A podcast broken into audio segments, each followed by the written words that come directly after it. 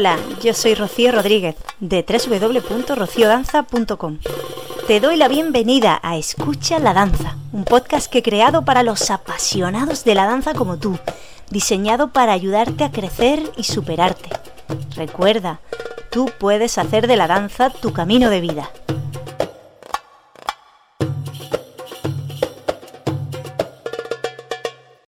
Permíteme que me presente.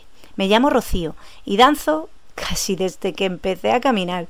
Investigo y enseño diversos estilos de danza. Mi especialidad es la fusión de mis dos grandes pasiones, el flamenco y el rasharki. Si quieres conocerme mejor, te animo a que visites mi academia www.rociodanza.com. Desde la bella vecina Lisboa, el Festival Almarilla, en formato online, en su edición de 2021, tuvo la ocasión de conocer y dar a conocer al mundo a una dulce y muy especial bailarina portuguesa. Discreta y muy amablemente, esta danzante me escribió. Quería concursar en la categoría amateur de Almarilla Fest.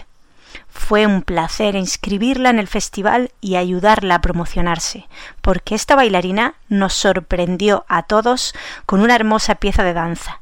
Tanto fue así que fue la ganadora de la categoría amateur oriental en el concurso online. Bienvenida Cristina Martins. Muchas gracias, Rocío, por tus palabras. Gracias por esta entrevista. Cuando vi el anuncio de tu festival, Almarilla, en un grupo de Facebook me llamó mucho la atención. Eso parecía algo íntimo, sin un mal concepto de lo que es la competición, y aquello me gustó. Así que seguí mi intuición y ella estaba en lo cierto. Me inscribí en tu festival porque algo me decía que tu festival me iba a traer cosas buenas. Y mi intuición acertó, estaba en lo cierto. Hoy me gustaría empezar la entrevista contigo un poco por el final, por ese premio que te llevaste, muy bien merecido, en el Festival Almarilla. Ninguno de los profesores y miembros del jurado te conocíamos, ni habíamos tenido la suerte de verte bailar antes, y tu actuación nos gustó muchísimo. ¿Cómo viviste tu participación en Almarilla Fest? Y por supuesto, ¿cómo viviste ese premio? Cuando me inscribí y envié el vídeo, quería llevar el folclore y bailé con un cántaro. Eso hoy en día no se usa mucho, no está de moda. Yo adoro el folclore. Fue con él con el que descubrí y comencé en la danza oriental. Y el haber ganado un premio, además, el primer premio, me dio una gran ráfaga de alegría. No podía dar crédito, porque fue el primer premio que he ganado en, danza oriental. Aunque no había participado en muchos concursos antes, en pocos sitios, en Portugal. Además, con una danza folclórica diferente que está en desuso, ya que en Portugal y también en Europa se usa ahora más el baladi o el saidi cuando se trata de folclore. El haber usado esta danza folclórica diferente me hace sentir aún mejor este premio. Recuerdo que cuando hablé contigo, ya pasado el festival, me dijiste algo maravilloso, que para mí fue un gran regalo, y era que te habías sentido como en casa, que por cierto, más de una bailarina me lo dijo tanto a nivel online como presencial, y una de ellas fuiste tú. Tanto es así que este año repites participación en el Festival Almarilla Online. Em, el Festival de Almarilla fue para mí una ráfaga de aire fresco. Por el lado intimista, la simpatía, la alegría y sobre todo el lado intimista de la competición, el acogimiento, el trato que me diste me hizo sentir en familia. Además, al haber reconocido mi valor como bailarina y el valor de mi danza, eso era una gran alegría. Yo danzo con el alma y en este festival lo supisteis ver y valorar. Ahora vamos a hablar de tus orígenes como bailarina de danza oriental. ¿Cuándo empezaste a bailar y cómo fue esa inquietud tuya por la danza?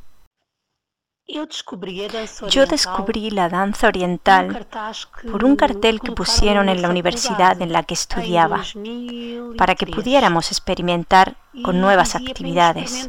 Eso fue en el año 2003.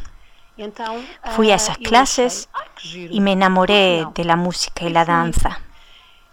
Es curioso porque la profesora me dijo que vio algo en mí que me dificultaba bailar esa danza, aunque también esa misma maestra, Sara Nadira, me dijo que era un baile que tomaba tiempo aprender.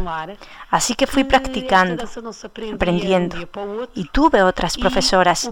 Fui haciendo de esta danza parte de mi vida, haciendo de la danza mi forma de vida, y me hace muy, muy feliz, hasta tal punto que ya no quiero vivir sin la danza oriental.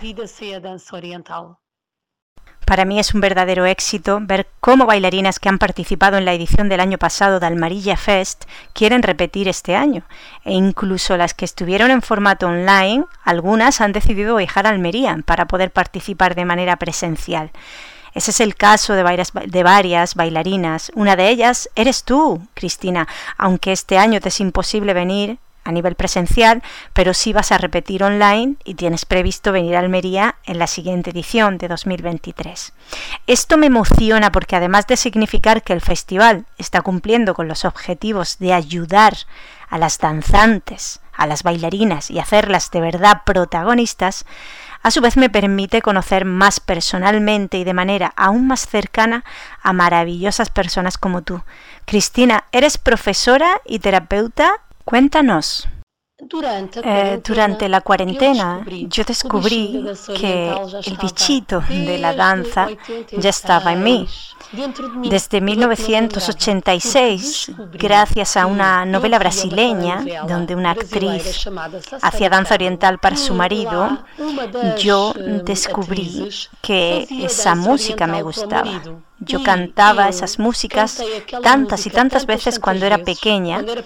Descubrí que fui ahí, fue ahí realmente donde yo ya tenía ese amor por la música árabe. Mi descubrimiento fue así y no a través de, por ejemplo, la novela El clon, novela tan famosa y que mucha gente, le pasó a mucha gente aquí en Portugal que descubrió la danza oriental gracias a esa novela. Ese no fue mi caso. En cuanto a mi profesión, yo soy arqueóloga.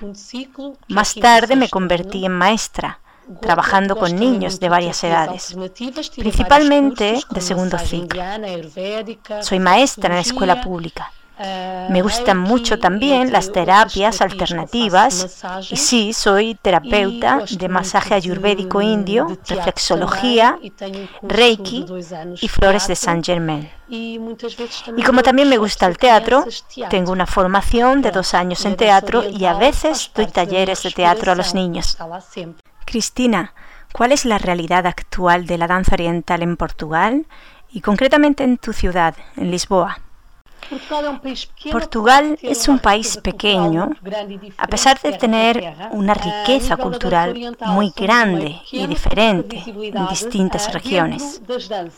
La danza oriental no tiene mucha visibilidad al ser un país pequeño y en el que además no hay siempre unión. Aún así, en los últimos años he visto que la danza oriental está creciendo, principalmente en el norte del país con nuevas bailarinas y buenas profesionales. Excepto en, Lisboa, en el resto del país eh, no hay festivales, hay pocos eventos, solo algunos workshops. En Lisboa también hay muy buenos profesionales de la danza oriental. Además de participar en el Festival Almarilla, ¿tienes otros proyectos para este año o a medio plazo?